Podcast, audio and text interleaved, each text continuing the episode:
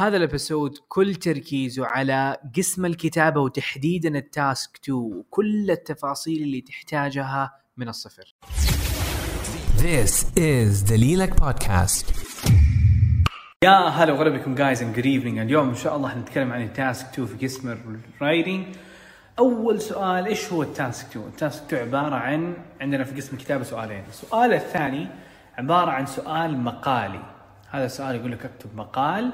تتكلم وتناقش فيه فكرة معينة بأمثلة وأفكار والمفروض تكتب 250 كلمة كحد أدنى لهذا السؤال.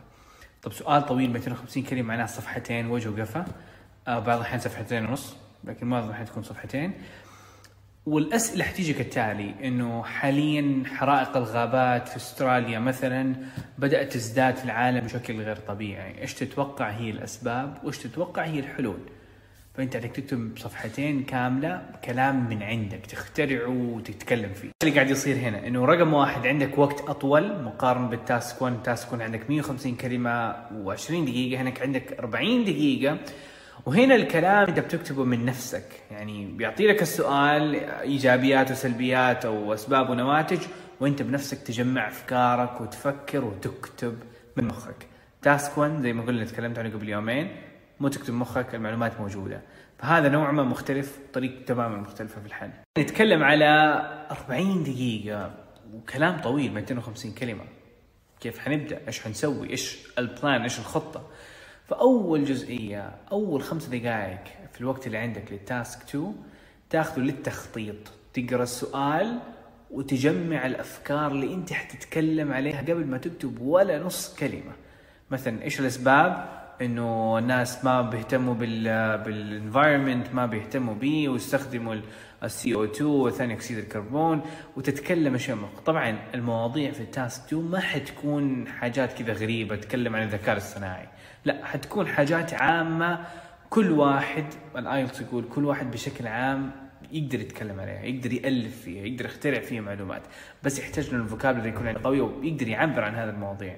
مرحلة التخطيط هذه حتبدا كتابة وهذه هنا في هذه المرحلة حتستخدم القالب، القالب فكرته إنه يرتب لك الأفكار. بدل ما أقول لك واشرح لك وأقول لك أحفظ كلمات بقول لك هنا هي خمسة فقرات زي ما هو مكتوب في القالب حتبدأ كذا المقدمة الأولى.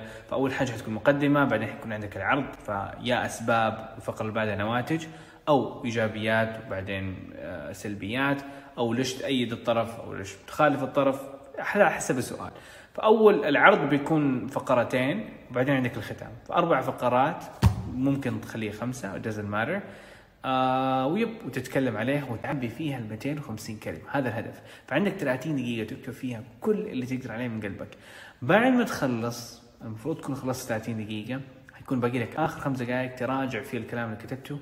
الجمله الأخيرة دائما تعطي وتصلح كذا أخطاء بديهية إحنا نسويها وإحنا قاعدين نكتب. زي مثلا بدل ما تكتب have كتبت has أو بدل ما تكتب a كتبت an ما كتبت فكلمات أشياء بسيطة spelling مشاكل في ال spelling فهذه المراجعة الأخيرة وكذا تكون خلصت. هذه عبارة عن ال task 2 وكيف تقسم وقتك لل task 2 task 2 يكون له نوعين طبعا أي سؤال ممكن يجيك وما في سؤال يتكرر ما في كذا سؤال أقول لكم بكرة حيجي الاختبار وحيجي. ما في توقعات الاختبار في الكتابة نهائيا. لكن في طرق معينة دائما الاختبار يسأل فيها. نقسم ونصنف هذه الأنواع الأسئلة اللي حتيجي لنوعين أساسيين، أسئلة جدلية، أسئلة فيها زي ما يقول لك رأيين، واحد يقول لك اي واحد يقول لك لا. وأسئلة تعداديه يقول لك عدد التالي، تكلم وفصل عن هذه المعلومات، ذاتس ات. هي تيجي بطرق مختلفة، رقم واحد إيجابيات وسلبيات هذه أبسطهم. بعدين يقول لك يقول لك السوشيال ميديا بتسبب أضرار اجتماعية وتأثيرها الاجتماعي جدا سيء أثارها جدا سيئة. هل توافق على هذا الكلام ولا ما توافق؟ لاحظ الموضوع جدلي فأنت عليك تقول رأيك فهل توافق وقد إيش توافق؟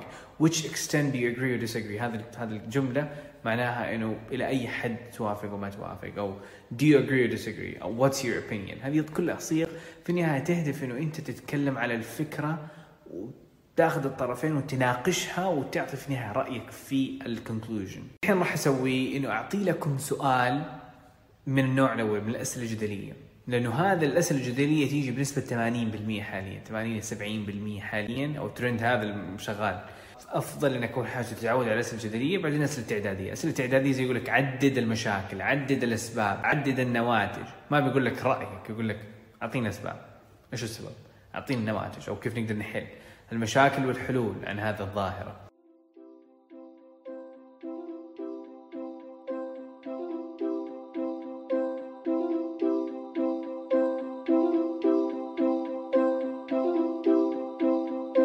thank you so much for listening. مرة مقدر اهتمامك واستماعك ودعمك. فهذه الأيام صراحة بحاول إنه أعطي أفضل ما عندي وإنه أساعد الجميع.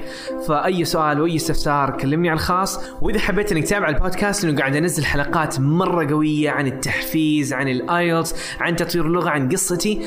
فتابعني على دليلك في IELTS dot com slash podcast عشان تشترك في البودكاست هذا. ويعطيكم ألف عافية. مع السلامة.